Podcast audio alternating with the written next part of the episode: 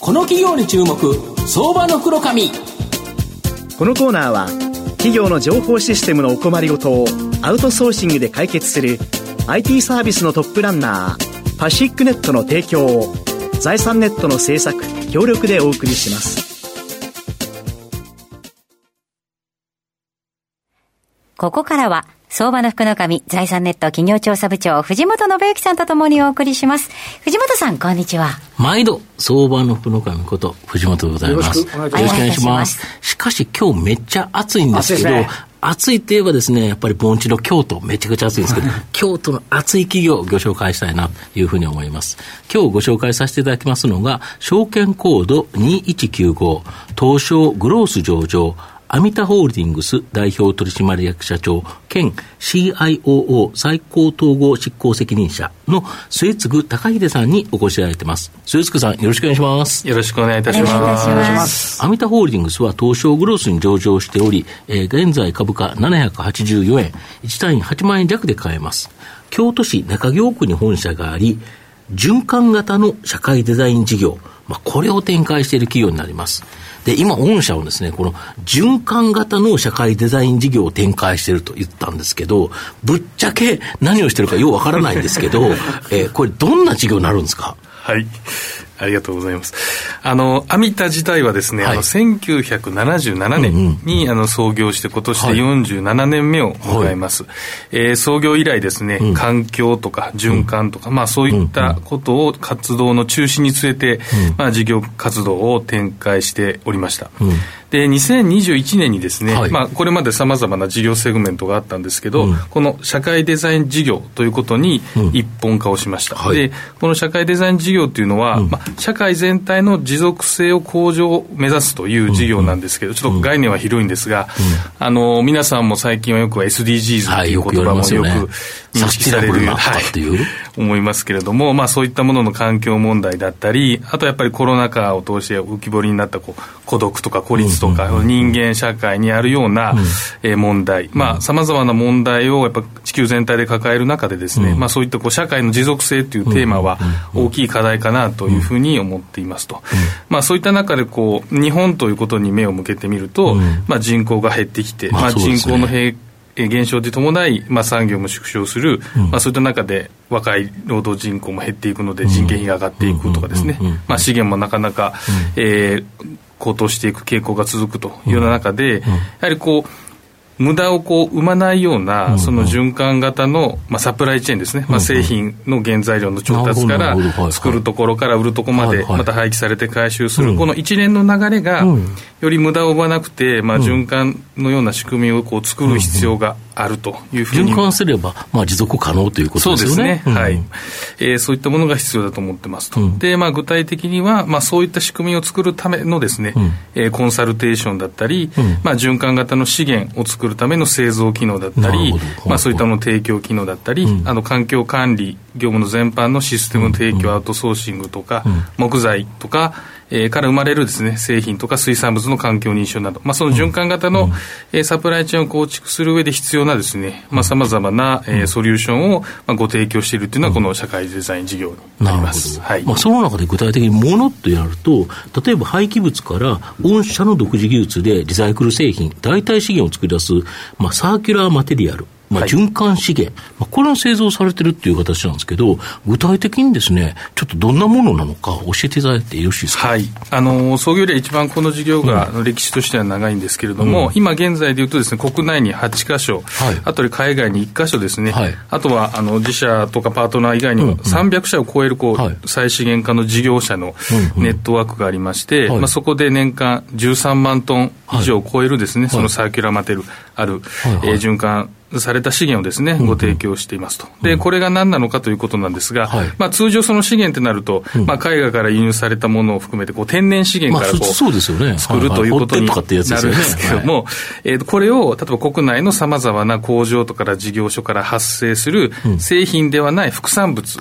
要はゴミや廃棄物と言われる、え価値がないと呼ばれるようなものをですね、もう一回集めて調合し直して、えー、製品を作るというようなことをやっていますと。うん、で、私たちの技術、まあ、事業の特徴としては、うん、えー、そういったこう副産物というのはいつうん、えー、どういった量が、うん、えー、どのぐらいのこう頻度で出てくるかっていうのがすごく不安定、バラバラですよね。なので、まあ、これをこう今でいうとその4000種類以上ぐらいのこう、アイテムがあるんですけれども、まあ、それをお客様に合わせて、えー、混ぜ合わせて、まあ、調合することで最適な形、うん、えー、成分とかですね製造とかに合わせて提供すると、まあ、ある意味こう料理とか漢方とかに似てるかなと思うんですけど、お客様の状況、えー、課題に合わせて最適なものを提供すると。で、さらにポイントは、とはいえその原材料はその都度都度変わっていくので、まあそういったこう変化に合わせながら、えー、調合していくと。まあ私たちもこう一つのコアコンピタンスって言ってるんですけど、そういう深口なものをですね、まあいかに確実にしていくかといったことをしてますと。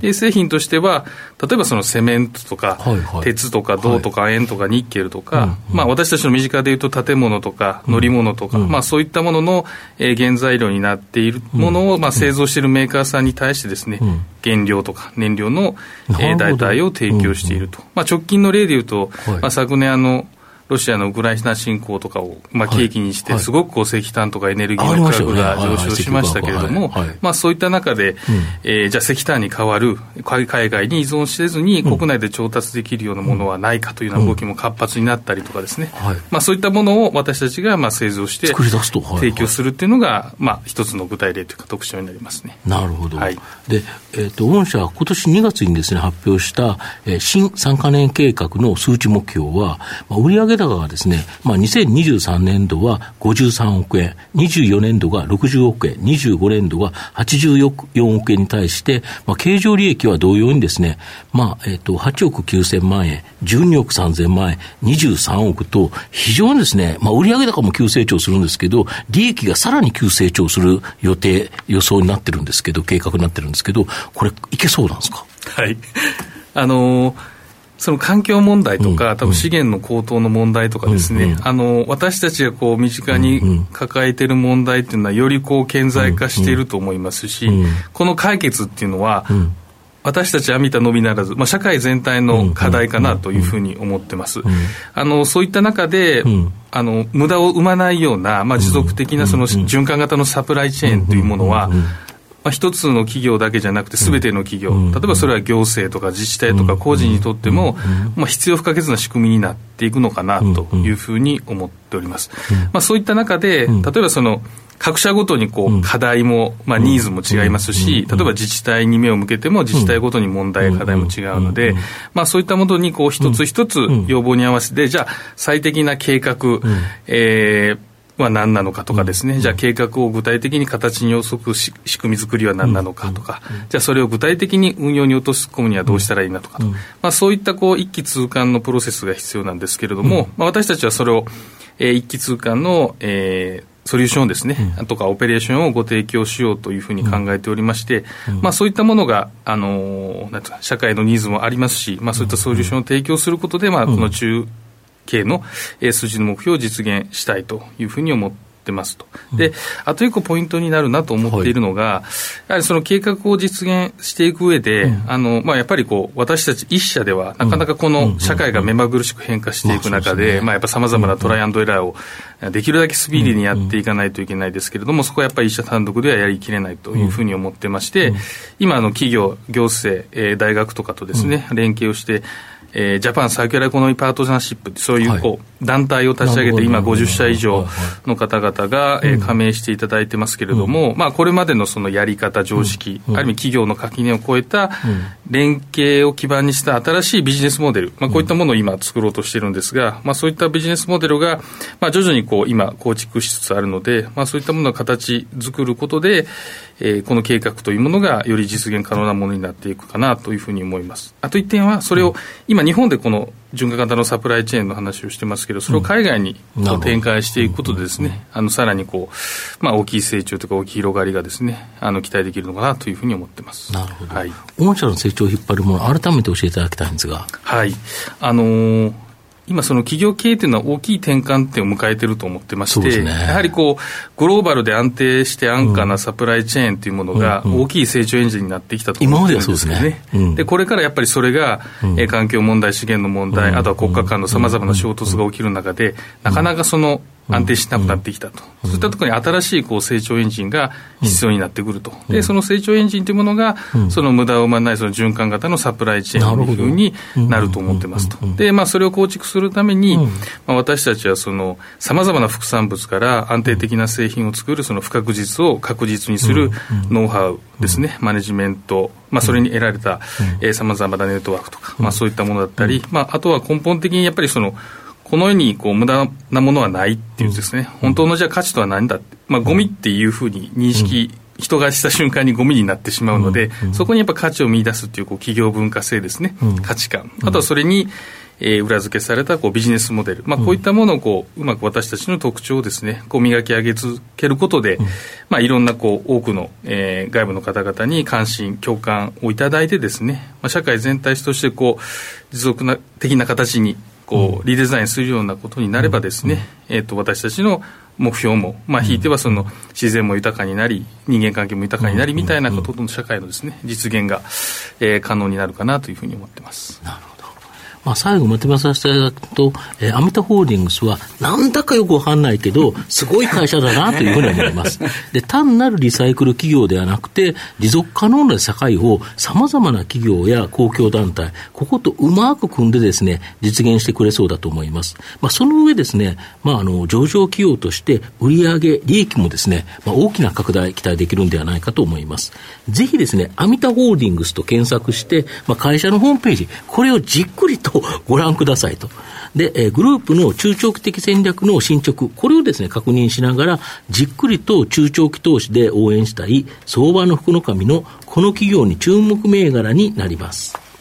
今日は、証券コード2195、東証グロース上場、アミタホールディングス、代表取締役社長兼 CIOO、最高統合執行責任者の末次隆秀さんにお越しいただきました。末次さん、ありがとうございました。ありがとうございました。藤本さん、今日もありがとうございました。どうもありがとうございました。企業の情報システムのお困りごとをアウトソーシングで解決する IT サービスのトップランナー。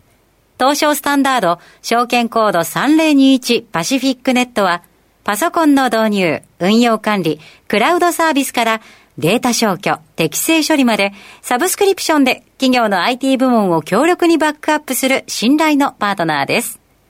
取引実績1万5000社以上。東証スタンダード、証券コード3021パシフィックネットにご注目ください。この企業に注目、相場の黒髪。このコーナーは、企業の情報システムのお困りごとをアウトソーシングで解決する IT サービスのトップランナーパシックネットの提供を財産ネットの制作協力でお送りしました。